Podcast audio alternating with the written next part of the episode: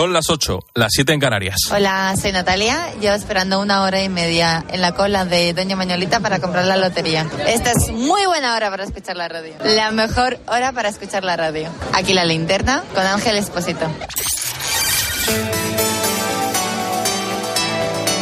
Última hora en la linterna. Expósito. Cope, estar informado. Pues no hemos retrocedido en el tiempo. Te confirmo que hoy es miércoles 21 de diciembre, que mañana es el sorteo de la Lotería de Navidad, que vas a poder escuchar aquí en Cope, y que mañana también van a dar las vacaciones a tus hijos. Estamos a tres días de Nochebuena, así que no apures mucho para hacer esas últimas compras que te quedan. Insisto, no hemos vuelto a lunes. Te lo digo porque hoy, de nuevo, a esta hora, a las 8 de la tarde, estamos pendientes de los 11 magistrados del Tribunal Constitucional. Hace una hora comenzó un pleno que llega 48 horas después de que estos mismos magistrados, por seis votos a cinco, paralizaran el trámite parlamentario con el que el Gobierno pretende reformar la elección de los jueces del propio tribunal y del Poder Judicial. ¿Qué es lo que se está debatiendo ahora en la sede del Constitucional? Por cierto, una sede que, como ha contado estos días Jorge Bustos en sus artículos, está muy cerquita de la Facultad de Derecho de la Universidad Complutense y está a menos de dos kilómetros del Palacio de la Moncloa. Dato para situarse. Pero vamos al lío. ¿Qué tienen sobre la mesa estos magistrados? Vamos a recapitular. Cuando el lunes, a eso de las diez y media de la noche, el Constitucional aceptó las medidas cautelarísimas que pidió el PP y se paralizó el plan del Gobierno para renovar el Poder Judicial, hubo una consecuencia inmediata. ¿Cuál fue esa consecuencia? Bueno, pues que el alto tribunal pidió que esa reforma no se votara en el Pleno que el Senado iba a tener mañana jueves, el día de la lotería, por cierto. El Senado acató la decisión del Constitucional, eliminó la votación de esas dos enmiendas, eso sí mantuvo a las otras, que pasan por la eliminación de la sedición y el abaratamiento de la malversación, y presentó un recurso de amparo. Lo que ha pedido el Senado es que quede sin efecto la medida cautelarísima que impide seguir tramitando estas enmiendas parciales. Y por tanto, solicita al Constitucional que se pronuncie antes de la votación que es mañana.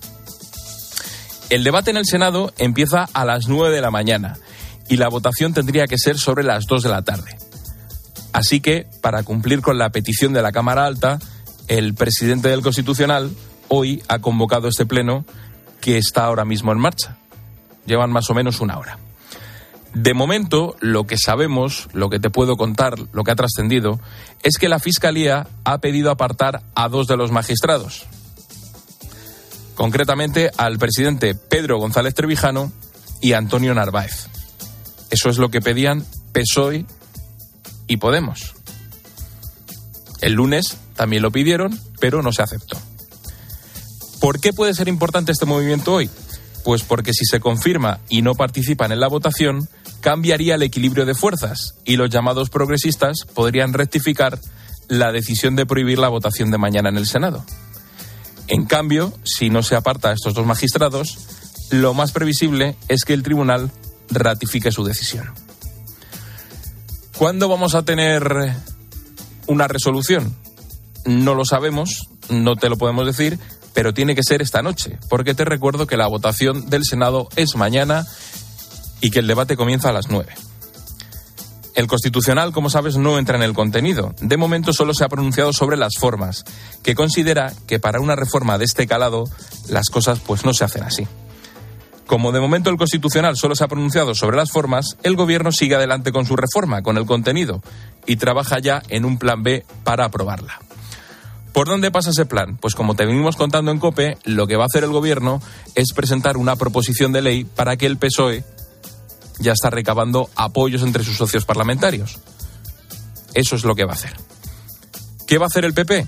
Bueno, pues los populares creen que la decisión del Tribunal Constitucional, como te venimos contando hoy a lo largo del día en COPE, ha dejado al Ejecutivo descolocado y no descarta seguir con la vía judicial. Es decir, que el Gobierno se empeña en sacar adelante cuanto antes su reforma, ahorrándose el debate parlamentario y los informes necesarios del Consejo General del Poder Judicial, del Consejo de Estado y del Consejo Fiscal. Claro, haciendo esto, corre un riesgo. Riesgo del que ya advertía el exmagistrado del Tribunal Constitucional, Andrés Ollero, hoy en Herrera Cope. Si el que gobierna piensa que no necesita consejos y no se deja aconsejar ni por el Consejo de Estado, ni por el Consejo General del Poder Judicial, ni, ni por ningún otro órgano, porque ellos eh, son infalibles por lo visto, pues el resultado es el de sí es sí. Yo creo que, que, que para eso están precisamente esos órganos.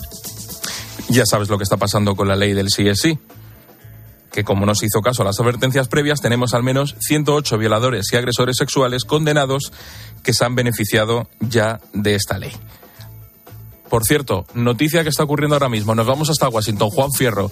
Volodymyr Zelensky ha llegado a la Casa Blanca. Juan, buenas tardes. Buenas tardes. Hace apenas unos segundos que ha llegado a la Casa Blanca el presidente de Ucrania. Le esperaba a la puerta de la mansión presidencial, su puerta sur, el presidente Biden y también su esposa, Jill Biden. Zelensky, que viene aquí a Washington no en traje y corbata, en casi en uniforme militar, un jersey verde, pantalones verdes, totalmente militar. Saludos desde esa puerta sur de la Casa Blanca a la prensa y, se y han entrado ya en la mansión presidencial. El programa que ha avanzado la Casa Blanca dice que en tan solo unos minutos van a comenzar las conversaciones entre ambos líderes en el despacho Val y a su término Biden y Zelensky van a comparecer en una rueda de prensa conjunta donde el presidente de los Estados Unidos va a anunciar un nuevo paquete de ayudas, más de 1.800 millones de dólares para Ucrania, que incluyen los misiles Patriot para la defensa aérea del país, un tipo de armamento que Zelensky había reclamado en numerosas ocasiones. Tras su paso por la Casa Blanca, Zelensky se va a dirigir al Capitolio, donde tiene previsto dirigirse al Congreso, un Congreso que tiene pendiente aprobar los presupuestos eh, generales y donde se contempla una partida de 45.000 millones de dólares más para Ucrania. para Ucrania. Esta mañana, ante el Pleno del Senado, el líder de los republicanos, Mitch McConnell, apoyaba esta partida. Continuing our support for Ukraine is morally right, but it's not only that. Continuar apoyando a Ucrania, decía McConnell, no solo es moralmente correcto, es también una inversión en los intereses de los Estados Unidos. La intervención de Zelensky ante el Congreso está prevista para la una y media de la madrugada, hora española. Vamos a estar muy atentos. Esa es la imagen que deja a esta hora al día. Volodymyr Zelensky en la Casa Blanca por primera vez en 300 días abandona Ucrania para mantener esta reunión. Así está el mundo. Por aquí pasa la actualidad. Por cierto, volviendo al constitucional, esperamos que haya decisión antes de que llegue el invierno, que lo va a hacer en un ratito, exactamente a las 22:48 de la noche. Te lo contaremos en directo, como te hemos contado esa llegada de Zelensky a la Casa Blanca. Y a todo esto, estamos ahora a horas del sorteo de la Lotería de Navidad. Estamos a escasos eh, eh, a escasas horas de escuchar un sonido que todos atribuimos al comienzo de la Navidad. Es el sorteo de la Lotería de Navidad. Este año se van a repartir 2.500 millones de euros en premio. Raro es quien no lleva un décimo una participación. En cualquier caso, a los despistados se les está acabando el tiempo porque en pocos minutos, no sé si ya, se van a dejar de vender décimos para el sorteo de mañana. Vamos hasta una administración de lotería en pleno centro de Madrid. Israel Remuñán, buenas tardes. ¿Qué tal, Rubén? Buenas tardes. Aquí estamos a las puertas de Doña Manolita y la noticia es que agotado. Ya no quedan décimos de la lotería. Ha sido un disgusto enorme para un montonazo de gente que había aquí, una cola de más de 200 personas, varias horas de espera. Para que te hagas una idea, llenaba toda la la calle del Carmen, iba hasta Callao, o sea, era una cola de 300, 400 metros, cuando en otras administraciones de lotería pues eran de 10 o 20 personas, no más. Es algo inexplicable, gente colándose a empujones, resistiéndose a que bajasen la verja porque querían su décimo, incluso gritando porque querían acceder adentro del local. Oye, una pregunta, el sorteo es mañana. Eh, ¿Hasta qué hora se puede comprobar un décimo lotería hoy? Aquí ya está agotado, en las administraciones de lotería suele ser hasta las 10 de la noche y después por internet hasta las 12 menos cuarto. Y estoy aquí con una señora que se llama Maribel que tiene un disgusto tremendo. Si quieres la saludo, Rubén. Sí, se ha quedado sin lotería. Sí, Maribel, ¿qué ha pasado? Hola. ¿Qué es lo que ha pasado? Pues nada, que nos han cerrado la puerta antes de hora, que lo veo yo, pero es la primera vez de, después de haber tantos años haber comprado. Siempre la tradición la tengo y nos han cerrado ahora. ¿Cuánto tiempo lleva esperando? Pues yo estoy desde las cinco y media. ¿Y por qué lo había dejado usted para última hora, hombre? He dicho por tradición que siempre lo he dejado siempre, todo el último día. Se ha quedado mirando para la verja como el estado de shock, ¿no? Me he quedado triste, sí.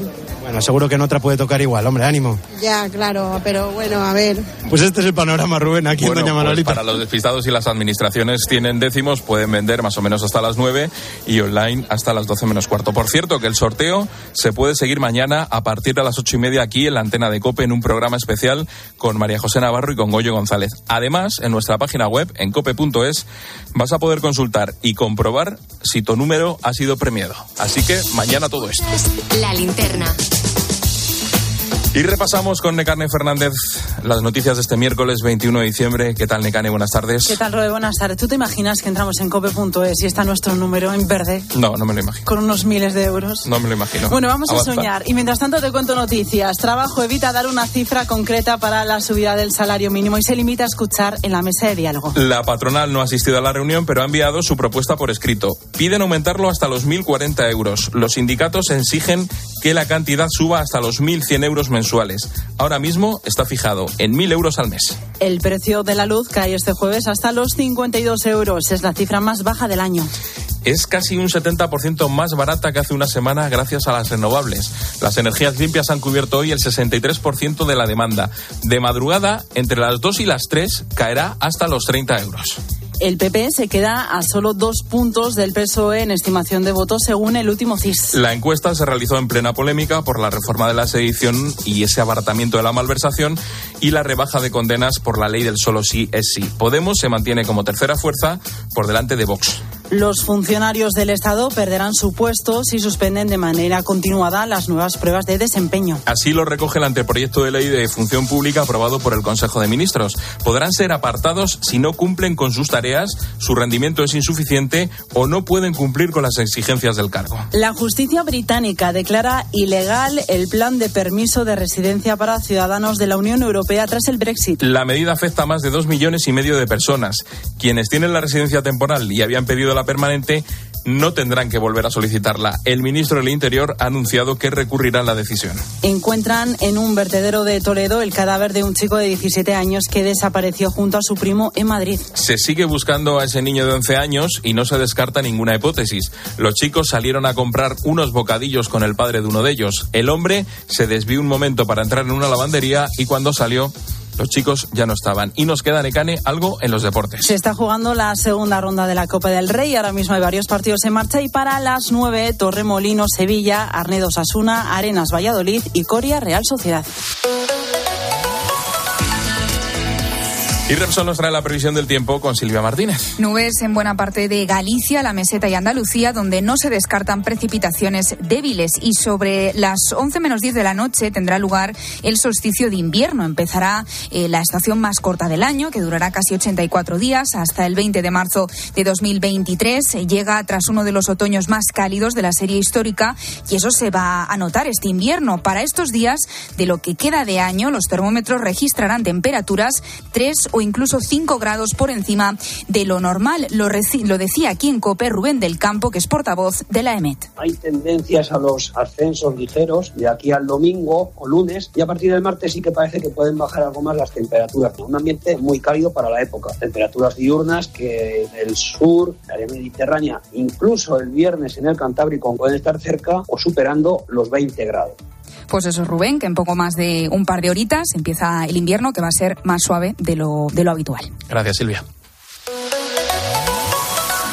Lo siguiente, como todos los miércoles, poner el foco en la salud. Escuchas la linterna. Con Expósito. Cope, estar informado. La última actualización de la situación epidemiológica sobre la COVID publicada esta semana por el Ministerio de Sanidad confirma que el porcentaje de la variante Omicron se sitúa en el 99% de contagios. Así que hoy ponemos el foco en esta variante para que estemos alerta de sus síntomas. Esteban Pérez Almeida, buenas tardes. Muy buenas tardes, Rubén. Oye, lo primero, ¿cómo está la situación de la COVID en estas Navidades? Pues bueno, eh, gracias Rubén a los avances de la ciencia y sobre todo gracias, como no, a la vacunación. El último parte del Ministerio de Sanidad sobre la situación del COVID en España nos dice cómo la incidencia ha mejorado hasta los 156 casos en mayores de 60 años. Esto quiere decir que ha bajado dos puntos en una semana. Así que podemos decir que estas Navidades, en lo que se refiere al COVID, pues vamos a ser más tranquilas, ¿no? Van a ser más tranquilas que las pasadas.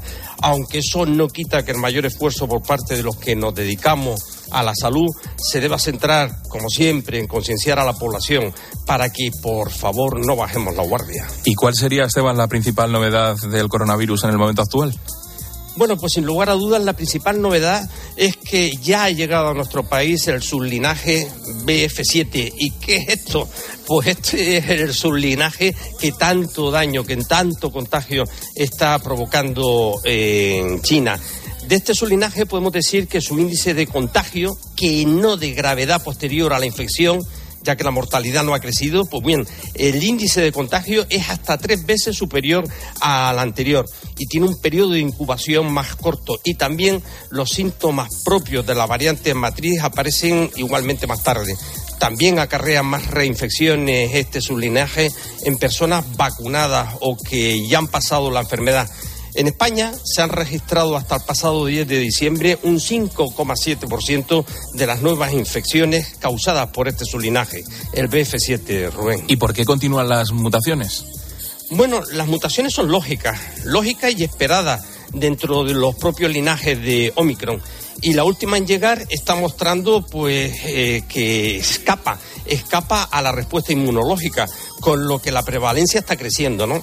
El hecho de que estas nuevas subvariaciones compartan una o varias mutaciones clave indica sin lugar a duda cómo son fruto de la presión selectiva que se está ejerciendo sobre los niveles o con los niveles actuales de inmunidad de la población. Eh, los síntomas también han variado. Eh, ¿Cuál es la sintomatología de esta nueva variante, Esteban? Bueno, sí, sí que han variado y conforme ha ido pasando el tiempo hemos visto como la evolución eh, en el COVID y en su sintomatología pues ha ido cambiando, como digo. ¿Te acuerdas aquellos primeros síntomas donde teníamos pérdida de olfato o del gusto o también los problemas digestivos? Bueno, pues estos han ido evolucionando, por decirlo de alguna manera, y a día de hoy, pues los síntomas eh, principales sería la fiebre, la fiebre que es bastante más común entre los infectados por esta por este sublinaje y también el dolor muscular, la mucosidad que antes no, no teníamos tanta, la congestión nasal, el dolor de cabeza y la fatiga son síntomas típicos de lo que está pasando a día de hoy. Pues eh, si tenemos dudas, Esteban, lo mejor hacernos un test y así lo aclaramos rápidamente. Eso es lo que he hecho yo esta mañana. ¿Y qué tal? Bien, ¿no? Bien, bien. Pero fíjate, tenía dudas. Decir que siempre hay que hacer el test. Esteban Pérez Almeida, los miércoles ponemos el foco en la salud aquí en la linterna. Muchas gracias. Un abrazo fuerte.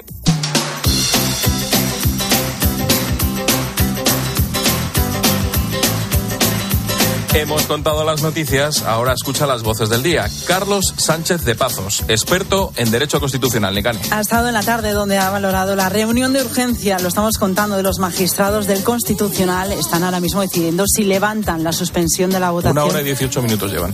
Pues a ver si acaban pronto esa votación en el Senado de la reforma del Código Penal. Aunque estemos ante una decisión insólita, no se está restando ninguna competencia al Parlamento. De hecho, se ha repetido estos días reiteradamente por el Gobierno que esto es eh, un precedente peligroso porque en cualquier momento la oposición podría paralizar las votaciones en el, en el Congreso y en el Senado. Lo cierto es que lo único que ha dicho el Tribunal Constitucional aparentemente... Carlos Pardo es percebeiro y ha estado en mediodía a cope. Los percebes y el marisco estarán estos días en las mesas de muchas familias por Navidad. Eso sí, su precio ha subido un 20%. El más caro eh, pasó sobre 200 euros y el más barato sobre 30 y pico. Y, y bueno, las previsiones son que, que, incrementen el precio porque está un mal tiempo y no y hay escasez, escasez de productos. ¿verdad?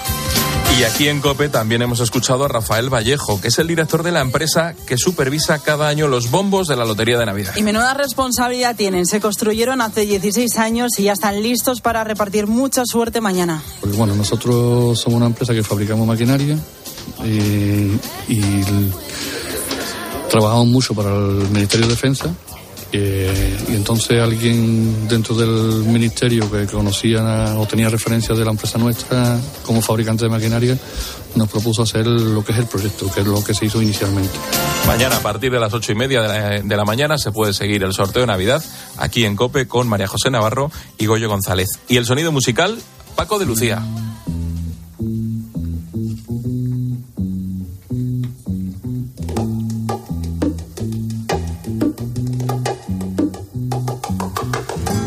Hoy hubiese cumplido 75 años y se ha celebrado un recital poético en su localidad natal para homenajearle. Es uno de los músicos más importantes de nuestra historia que nos dejaba en febrero de 2014 a causa de un infarto mientras estaba en la playa junto a sus hijos.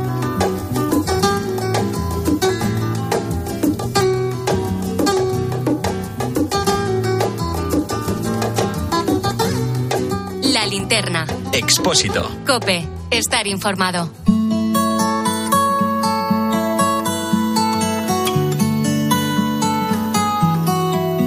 Escucha a Sergio.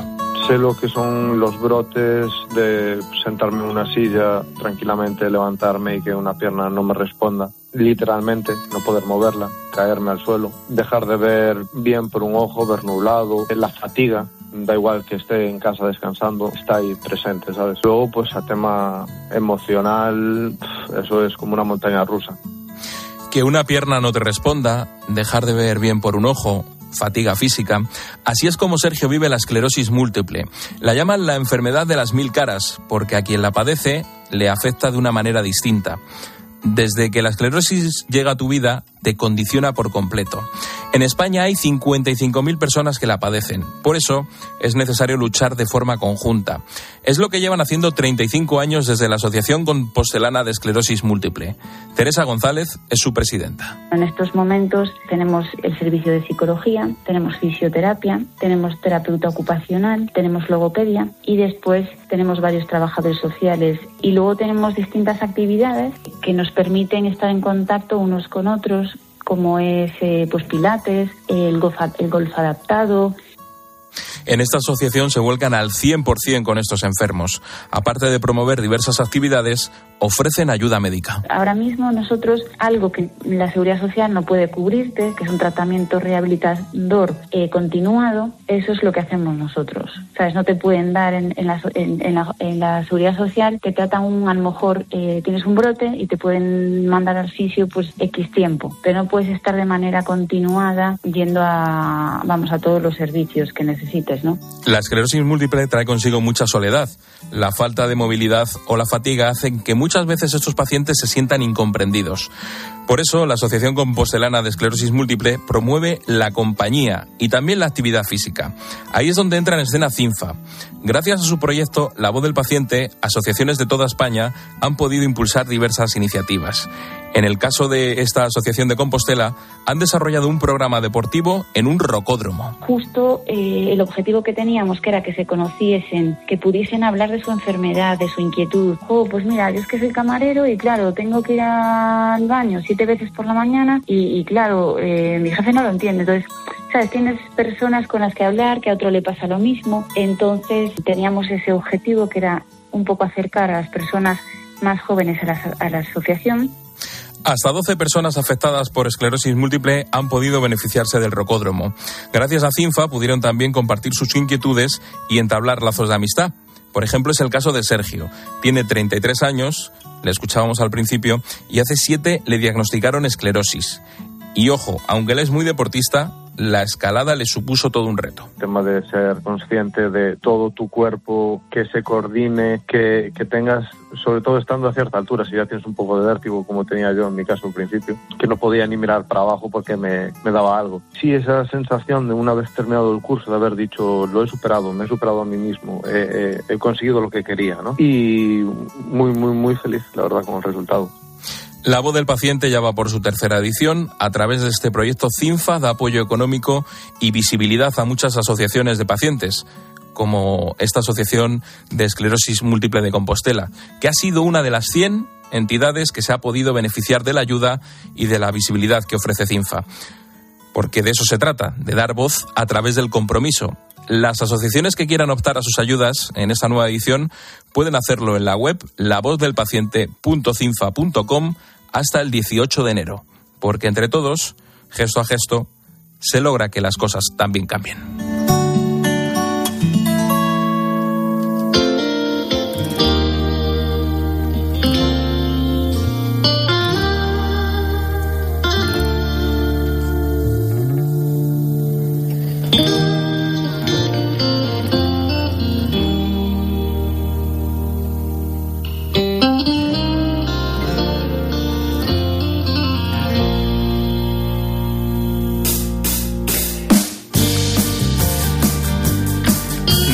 Un paseo por las redes sociales. Ahí está Silvia Martínez, que está buscando noticias, está buscando historias que te interesan y mucho. Por ejemplo, arranca la tercera edición del programa de ayudas Reina Leticia para la Inclusión 2022. Un programa de ayudas económicas de hasta 12.000 euros para estudiantes con discapacidad que concede el Real Patronato sobre Discapacidad, Silvia. Sí, hay diferentes tipos de ayudas que contemplan desde el pago de la matrícula para estudiantes de bachillerato, FP, máster y doctorado, hasta la cobertura de alojamiento y desplazamientos. Se pueden solicitar hasta el próximo 9 de enero por vía electrónica, también por correo ordinario o en cualquier registro de las administraciones públicas. Tienes más información en la web del Real Patronato sobre Discapacidad y en fundación11.es.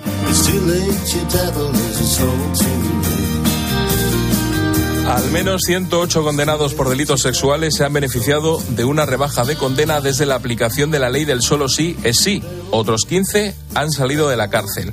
En media horita, a las 9, a las 8 en Canarias, vamos a analizar estos datos y vamos a ver cómo se están produciendo esas revisiones de sentencia. Esperamos tu mensaje, Silvia. Sí, recuerda que puedes escribirnos en facebook.com barra la linterna cope, en Twitter estamos en arroba expósito cope, el WhatsApp es el 600-544-555 y el Instagram expósito guion bajo cope. Estás escuchando la linterna de Cope. Y recuerda que si entras en cope.es, también puedes llevar en tu móvil las mejores historias y el mejor análisis con Ángel Expósito. Por lo que no puede faltar en la Navidad de mi casa es estar con la familia, con los tuyos. eh, hombre, que esté el platito de gamba, el jamón así bien nutridito. La cena familiar, porque es de las pocas ocasiones que tenemos para reunirnos y... Lo que no puede faltar en mi Navidad es la compañía de la familia, de mi padre, de mi madre y de mi hermana y además de varios amigos. Pero sobre todo y muy especialmente la presencia de un plato especial. El plato que preparaba mi abuela todos los días 25. Eh, El pollo con ciruelas tiene además un olor muy característico y es algo que, que no me puede faltar en, en Navidad y que hace que me acuerde de ella y de una manera especial. En Cope, Alberto Herrera vive contigo la alegría de la Navidad. El corte inglés. Es magia. Es Navidad. Feliz Navidad. Y ahora que me voy en Navidad, conecto la alarma y me quedo tranquila. Muy tranquila. Y con la app, cuando tú no estás en casa, puedes verla cuando quieras. Puedes conectarla, desconectarla y si se te olvida, te lo recuerda. Si pasa cualquier cosa, lo detectamos al instante. Te enviamos un mensaje y podemos chequear. Si se ha movido una cortina, si dejaste la ventana abierta. Lo importante es que hay personas al otro lado. Protege tu hogar frente a robos y ocupaciones con la alarma de Securitas Direct. Llama ahora al 900-666-777. Escuchas la linterna. Y recuerda, la mejor experiencia y el mejor sonido solo los encuentras en cope.es y en la aplicación móvil. Descárgatela. Esta Navidad regala la novela más vendida del año, El libro negro de las horas, el trepidante thriller de Eva García Sáenz de Urturi, Editorial Planeta. La Navidad que estás soñando está en Aldi al mejor precio. Ven y compruébalo con el solomillo marinado con boletus de nuestra marca Special a solo 5,99. Tan jugoso, tierno y sabroso que lo pruebas y dices, ¿y de postre no hay solomillo también? Así de fácil, así de Aldi. Classics. Un espacio para el gran cine. Es un programa de cultura tal y como yo lo entiendo, abierta, popular, pop. Classics con José Luis García. Esta semana, en el centenario de Ava Gardner, La Condesa Descalza. El viernes por la noche, en 13. Este año Tinto Pesquera ha cumplido 50 años llenos de pasión, de éxitos y de alegría. ¿Y tú a qué le dedicarías 50 años de tu vida?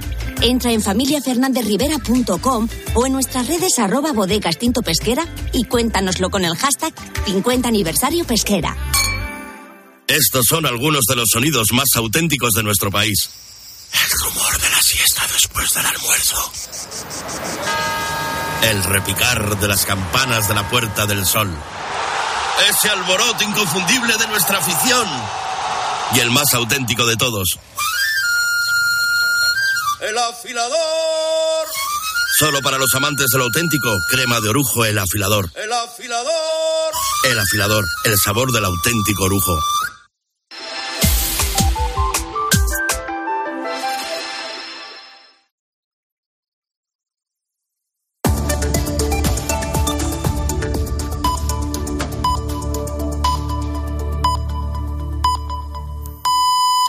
Ocho y media, siete y media.